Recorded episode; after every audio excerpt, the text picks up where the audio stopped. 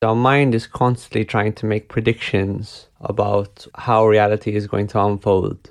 Our brain does this largely unconsciously, but obviously we do it consciously as well. And when there's a mismatch between what we think is going to happen and what actually does happen, usually there's an emotional response. You have found the Thinking Mind podcast.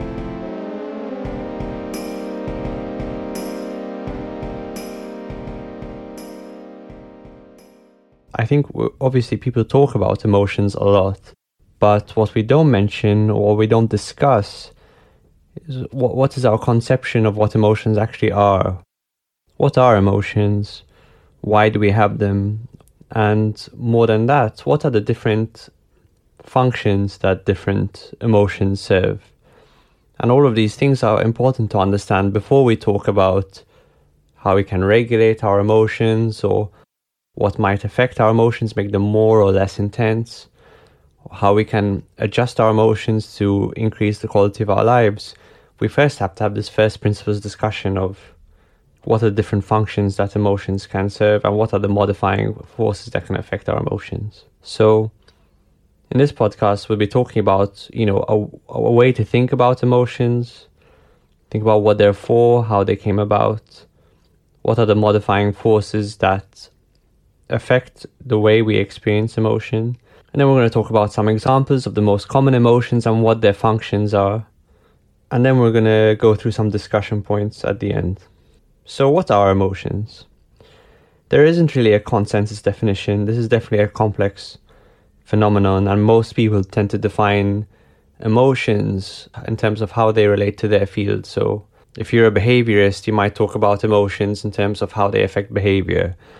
Whereas if you're a cognitive scientist, you might talk about emotions in terms of how they affect your thoughts, and so on and so forth.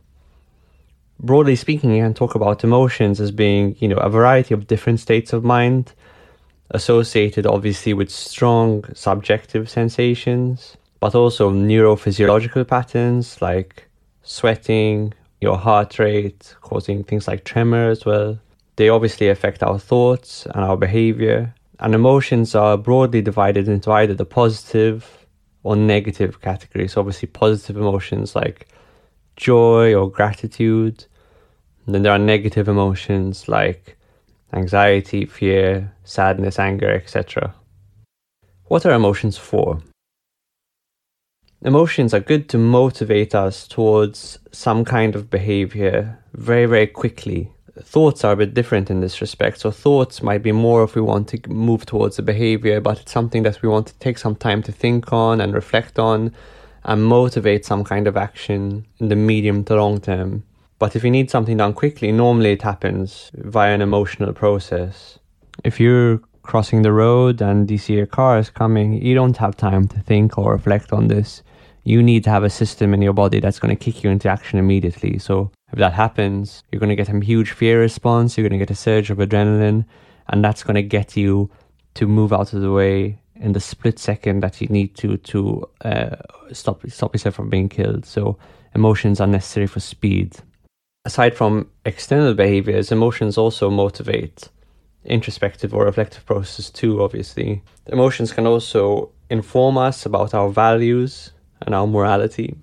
And lastly, emotions are a way of letting us know when our expectations are different from reality. So one one way you can think about what our mind does is our mind is constantly trying to make predictions about how reality is going to unfold. Our brain does this largely unconsciously, but obviously we do it consciously as well. And when there's a mismatch between what we think is going to happen and what actually does happen, usually there's an emotional response. And again, this can happen in a positive or a negative direction. So if it's your birthday and you think no one no one's telling you happy birthday and no one's out to celebrate your birthday, you might feel very sad because you were expecting, you had the expectation that people would want to celebrate your birthday. But then when you go home and you open the door and there's a big surprise party and all your friends and family are there, you might feel very, very happy. You'd feel happier probably than if you knew there was going to be a party. So the fact that there's a there's a violation of expectation in a positive direction gives you more intense happiness than you would have previously thought. More intense happiness than otherwise.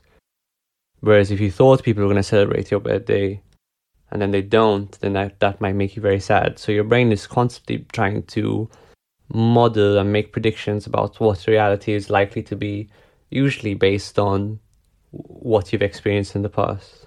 It's probably important to know that all the emotions we're going to talk about can be healthy, but they can also express themselves in an unhealthy way as well. And of course, emotions can also be subject to a variety of different kinds of modifying forces. So, what kind of forces are those? Emotions can be modified by biological forces, for example, drugs, quality of sleep, quality of food, the weather, physical activities, neurological problems, etc.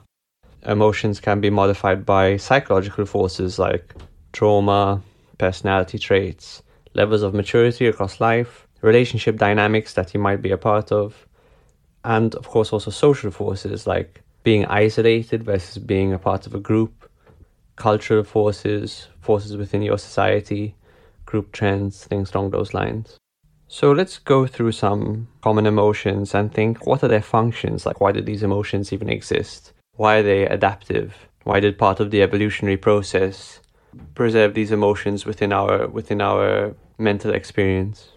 Sadness. What's the point of sadness? Sadness helps us to reflect on something important that's been lost. So, common occasions when people feel sad, you think about someone going through their first breakup, they feel sad because their relationship meant something to them, was was important to them, brought value to their life, and the breakup makes them reflect on, you know, what what were those good things about being in a relationship? Or if someone passes away and you spend time, we go through a grieving process to reflect on what that person meant to us and the value that they brought to our life. Or even losing something, losing an important possession, losing a job, losing an opportunity, all of these things, sadness helps us to give us that time to reflect. And that's why typically when you're sad, like what are the behaviors that sadness leads to? It tends to lead to a degree of isolation. You spend some time alone, you spend a few days thinking about things, and that's healthy, certainly in small doses. Obviously, like all emotions, if it continues excessively, if it's excessively intense or goes on for a prolonged period of time, then it can become unhealthy. But but essentially, that's what sadness is for to reflect on something important that's lost. Anger. What's anger for? So, anger helps us to either deal with some kind of threat, so when we're directly being threatened, or if there's an important obstacle that takes a lot of energy, anger can provide that motivating force to burst through an obstacle. So if you think about a threat, let's say you're backed into a corner by someone that's intimidating you, that's physically threatening, anger can provide you with the energy that you need to defend yourself. And that could be physically defending yourself against someone, but obviously it could also be mentally or verbally. If you're in a board meeting and someone says something that you think is actually threatening to, to you, to your position, or, or, or to the value that you perceive that you're bringing t- to that situation, that can make you very angry and that anger can motivate you to take the action that you need to take in order to defend yourself. And then separately, anger can also help us, like I mentioned, to burst through an obstacle that's difficult, that that's quite resistant.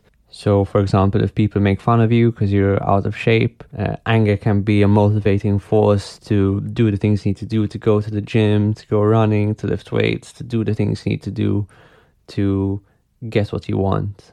Uh, and then we can have a separate conversation about whether or not anger is the healthiest uh, source of fuel, you know, to achieve what you want in life. Um, but like sadness, I think in in small doses it can be quite beneficial and healthy um, to make use of, of, of this kind of emotion.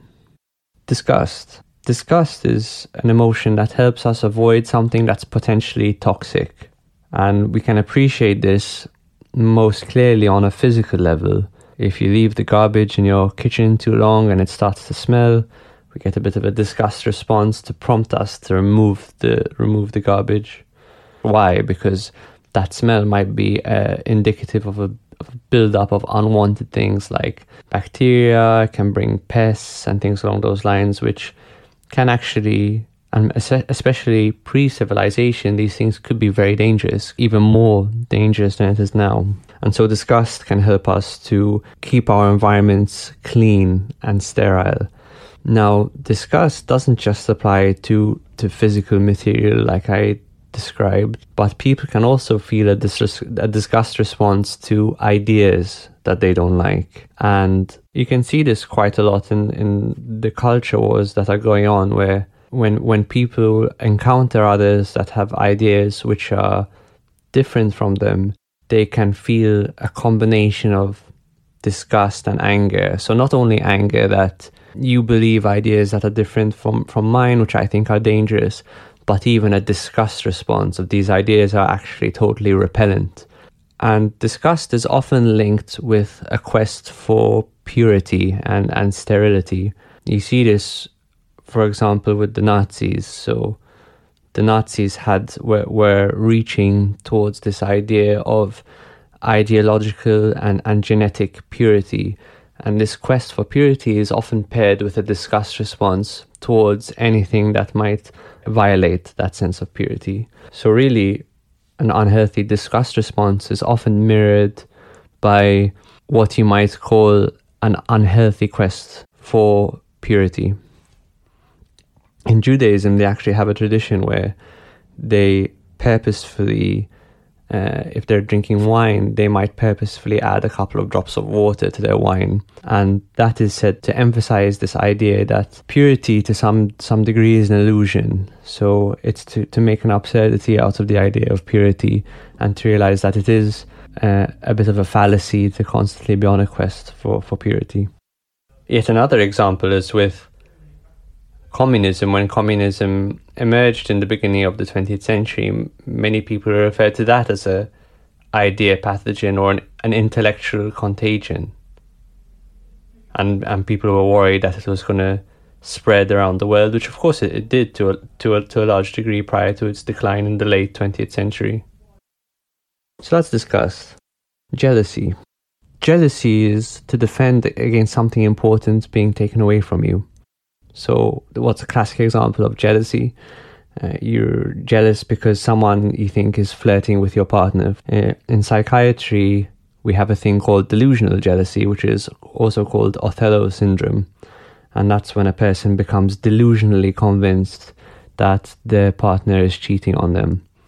So, jealousy is a means of defending against that. So, it's something that you already have, that you're worried that you're going to lose, and we feel jealous in response to that. That's different from envy. Envy is kind of a reaction to a difference in status between you and somebody else. And so, normally, what the envy would motivate you to do is either to try to elevate your status or to bring down someone else's status. If you have a neighbor that just bought a new Tesla, you might feel envious and you can respond to that envy by either trying to get a Tesla for yourself or by trying to take away their Tesla. Now, obviously, society as it's set up today, I think envy does tend to motivate more trying to bring up your own status rather than trying to bring down someone else's. But of course, that's always a possibility, you know, and, and envy can motivate some pretty dark behaviors. So that's envy. What about anxiety and fear? So anxiety and fear is about protecting you from a from a threat, normally in contrast to anger by taking some form of evasive action. So anger can be a response to threat when you intend to actively defend yourself. And anxiety and fear is a response to a threat by leaving the situation as, as fast as possible. And of course, this is this dichotomy is uh, reflected in, in the, the fight or flight response that we have. What about positive emotions? If you look at joy, for instance, the purpose of joy is to get you to continue doing something that made you feel the joy in the first place. And I think the idea behind this is that if some, something does bring you joy, there's a good chance that it's beneficial for you, and therefore it behooves you as an individual to continue doing that thing. So it's essentially a positive feedback loop.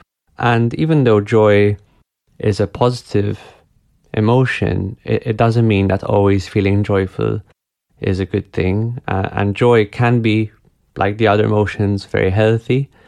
If you feel joy because you're doing something you love doing, like working on a project that you find really interesting, and that brings you joy, and that gets you to continue working on the project, and so on and so forth, then that's very healthy and, and productive. But if you feel joy because you've taken a drug, for instance, uh, like speed or, or cocaine, then that obviously can be quite harmful. So remember about those modifying forces we can we we discussed earlier. Joy, joy, like all the other emotions, can be hijacked uh, for for purposes that aren't necessarily beneficial for us long term. What about gratitude? Gratitude is a bit like the mirror image of sadness in that it's reflecting on things that have been positive or beneficial for you, but things that haven't necessarily been taken away. Uh, often people might feel sadness and gratitude in combination with each other, and we call that that bittersweet feeling. So gratitude again is a kind of inventory of what's been really good for me and, and why, and obviously this can help inform our future plans as well.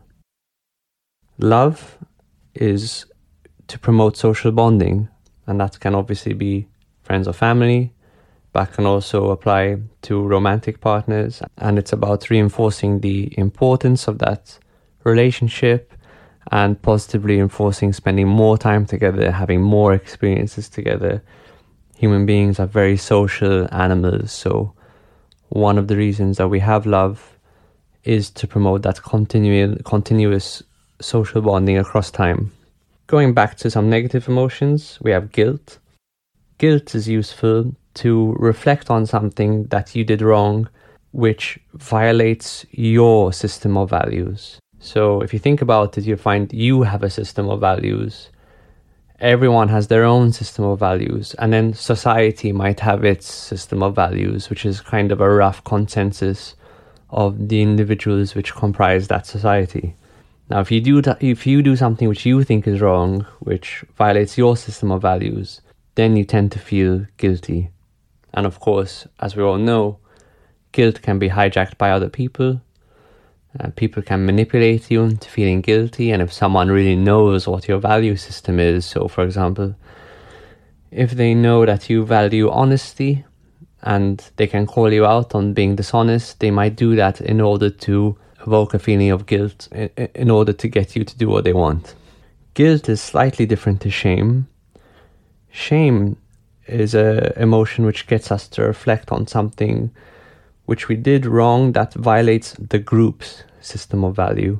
So you might do something which you don't think is particularly wrong, like you're a 17 year old and you go out drinking, for example. That doesn't necessarily violate your value system, but maybe it violates your parents. And when your parents find out, you might not feel guilty, but you might feel ashamed because obviously you have a close relationship to your parents. And even if you have a slightly different value system, it doesn't mean you're totally immune to the value systems of the people around you. Regret. Regret is an emotion which helps us reflect on a mistake or a misstep that we did, but not necessarily a mistake which violates anyone's value system.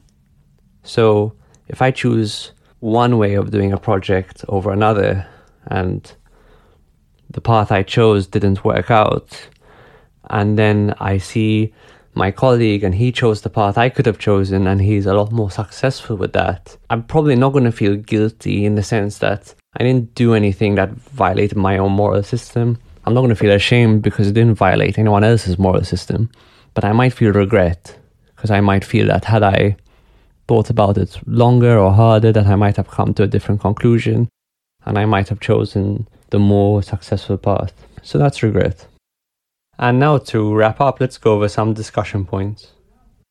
The way you can think about emotions is emotions are a signal that are worth paying attention to. Obviously, the cliche, which I don't think really people subscribe to that much anymore, but cliched idea is that emotions are a sign of weakness. And to a degree, that's true in the sense that we're all quite fragile. even the strongest uh, among us are, are vulnerable and we're mortal, we're mortal creatures. So, in that sense, emotions are reflective of the fact that we do have vulnerabilities. And certainly, it's not a sign of weakness to be conversant about your emotions, to be introspective, to be aware of what your emotions are. But actually, being more aware of your emotions really puts you in the best position to respond to them and therefore to navigate a lot of the challenges that, that life is going to throw at you. Now, some emotions can be more reliable than others, and really what you want to do is become a student of your emotions. So you want to, for example, create a distinction between anger that you feel that you think is justified versus anger that is more of a sign of your immaturity. Uh, similarly, you might feel anxious for a very valid reason. In other situations, you might feel anxious because you're simply inadequately prepared for a situation or it's a situation you never encountered before. So you want to learn to distinguish between the different shades and colors of emotions you feel and times when you feel your emotional response is very very reliable and very important to react to in the moment. And other times where maybe more reflection is is warranted. So let's take another example. If you're feeling anxious because you're walking down a dark alley that makes sense. There, there is the actual possibility that you might encounter a threat in a dark alley and maybe you shouldn't spend a huge amount of time hanging out in dark alleys on the other hand, if you feel anxious because you're about to walk into a party, you feel socially anxious, then that's quite different. The chance that you're going to encounter a real threat to your safety at a party is quite small. And therefore, in that instance, what's more called for is a bit of a reflection and introspection about your anxiety in that situation. Why do I feel anxious around people? And do I want to spend time around people? Do I want to form relationships? If so, then that anxiety is something I'm going to have to get through one, one way or another. So you want to become a student of your your emotions. Whatever emotion you feel at any given point in time, you do want to validate that. You want to allow yourself to feel it, even if it not, might not be the most appropriate emotion. So going back to our socially anxious person at the party, it's still important that he lets himself experience the anxiety first. This is something obviously that Freud brought to the forefront when he talked about repression. You don't want to repress emotions. The first thing you want to do with all of the emotions we feel is acknowledge them and actually let yourself experience them and then take action as you think is appropriate. So, if for example you feel angry a lot, there isn't much sense in just stuffing that anger down. That's probably just going to make it worse, especially in the medium to long term. You want to acknowledge the anger and then try and deconstruct it and figure out what are the different factors that might be predisposing me to feel angry and then what action do I want to take? Where where what what part of this anger is coming from a justified place? What part of it is coming from my own immaturities, etc. And the more you pay attention to your emotional states, the better you'll become at it. So it is a skill that you will develop across time uh, and develop more uh, aptitude with across time. You want to be really mindful of those modifying forces we talked about earlier. So part of it will be paying attention to the relationship between your external circumstances and the emotions you're feeling. Do you feel more angry, for instance, when you haven't slept? Do you feel more anxious if you've had three cups of coffee? Do you feel calmer if you've had a big meal? Etc. etc. And the last point I, I want to mention, something worth considering is that there's an increasing discrepancy between the environment our, our emotions evolved in and our modern environment. And yet, the emotional systems we have have largely remained the same and this can obviously have a profound impact on on how we experience life. So you might find yourself feeling as angry in a boardroom as you might have felt a thousand years ago if you were under attack by a neighboring tribe. If someone says something in the boardroom you don't like that's why you feel the instinct to punch that person in the face. But of course you can't punch that person in the face because you're in a boardroom. So there are a lot of natural instincts that we have that you can't get away with in a modern context, all the more reason that we have to be even more emotionally intelligent than we've ever been to develop ways of responding to our emotions, ways to let our emotions out, to express them in a healthy way, so that they don't come out in an unhealthy way in this modern context where it can be so impactful and lead to so many problems down the road. Thank you so much for listening. Don't punch anyone in the face, we don't need that kind of litigation. If you enjoyed today's podcast, we'd love it if you share it with a friend, or you could give us a rating on Apple Podcasts, Spotify, or wherever you listen. If you fancy it, you can even buy us a coffee to support the team, and the links for that will be in the show notes. Thanks for listening.